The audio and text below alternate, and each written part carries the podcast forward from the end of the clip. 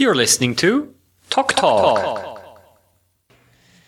In this edition of Talk Talk, I will explain you what a thought experiment is. Is it always necessary to conduct real life experiments to reach a valid scientific conclusion? Listen to find out. Do heavy or lighter objects fall to the ground faster? Which one will hit the ground first when dropped from the same height at the same time? A bowling ball or a ball of crumpled newspaper of the same size? The answer is it depends. If you drop both objects from a tower on Earth, then the bowling ball will hit the ground first. If you drop both objects on the moon, then both will hit the ground at the same time. Here on Earth, the air resistance has a large influence on the falling velocity of an object. In a complete vacuum, all objects hit the ground at the same time, however. This may be difficult to imagine, but it is indeed the case. The problem is that we cannot go to the moon to test this physical law. We could construct a giant airless vacuum chamber here on Earth, but this is of course not practical and not necessary either.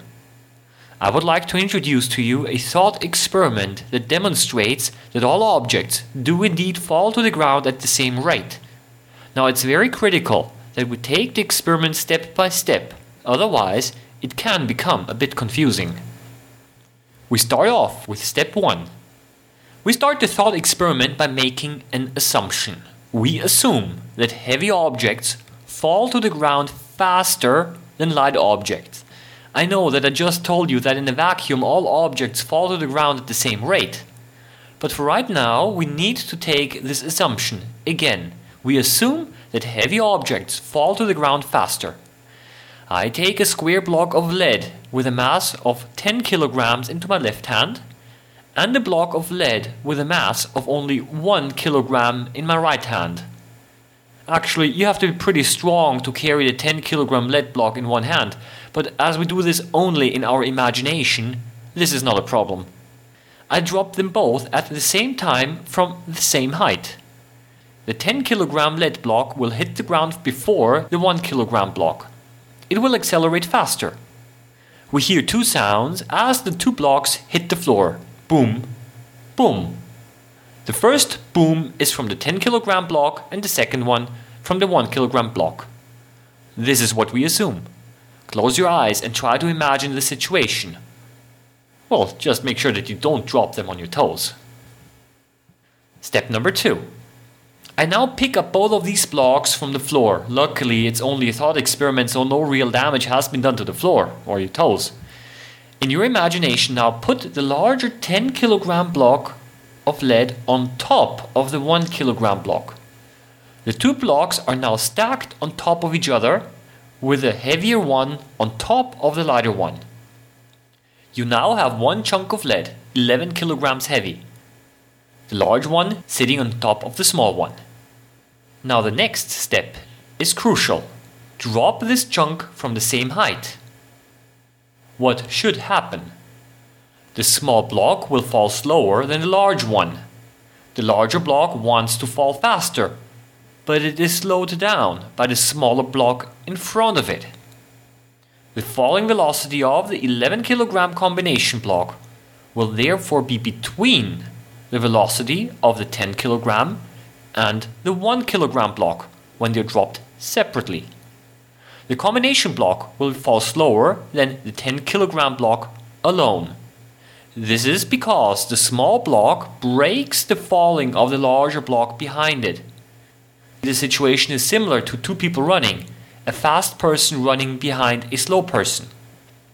The fast runner bumps into the slower runner in front, and the faster runner is slowed down. Together, they are going to run slower than the faster runner alone. Step 3. Now it's starting to become interesting. Remember our assumption from the beginning? We assumed that heavier objects fall to the ground faster than lighter objects. But is this not strange? If this assumption is correct, then the 11 kilogram combination block should actually fall faster than the 10 kilogram block alone. But as we have just seen, we came to our conclusion that the combination block falls slower.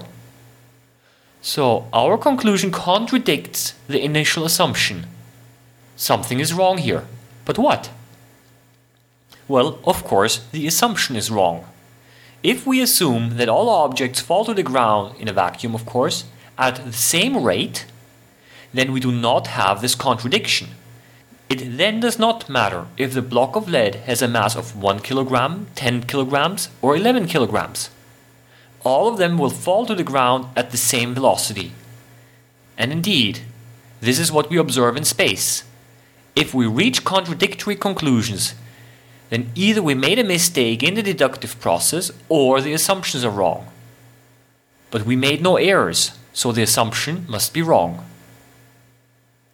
This method of trying to contradict the assumptions is also used in the field of mathematics. Certain mathematical proofs are conducted in a similar way. Initially, you make a false assumption, and then you try to disprove this assumption by generating a contradiction. Well, for those of you who still doubt that all objects fall to the ground at the same rate, I've got another explanation here, a second thought experiment, a shorter one. Objects with a larger mass also are pulled by gravity with a stronger force. We all know that a heavy shopping bag pulls our arms with greater force than a light shopping bag. That's why our arms start to hurt faster. So far, so good. But does this mean that heavy shopping bags also fall faster to the ground? Well, objects that have a larger mass are also more difficult to accelerate. In simple words, heavy objects don't like to move from their place when you apply force to them. This is why heavy cars need a stronger engines to accelerate them. Otherwise, you'll get off the spot only very slowly. Now, this larger mass compensates the stronger pulling force. For example, a bowling ball is pulled to the ground more than a golf ball, but the bowling ball also wants to resist the movement more than the golf ball. The consequence is that both objects fall to the ground at the same rate again. Golf ball and bowling ball will contact the ground at the same time. After so much imagination work, I want to close off with a little final quote from Galileo Galilei. All truths are easy to understand once they are discovered. The point is to discover them. You can listen to more episodes at www.toktalk.net. That's www.toktalk.net. My name is Oliver Kim, and I wish you a nice day.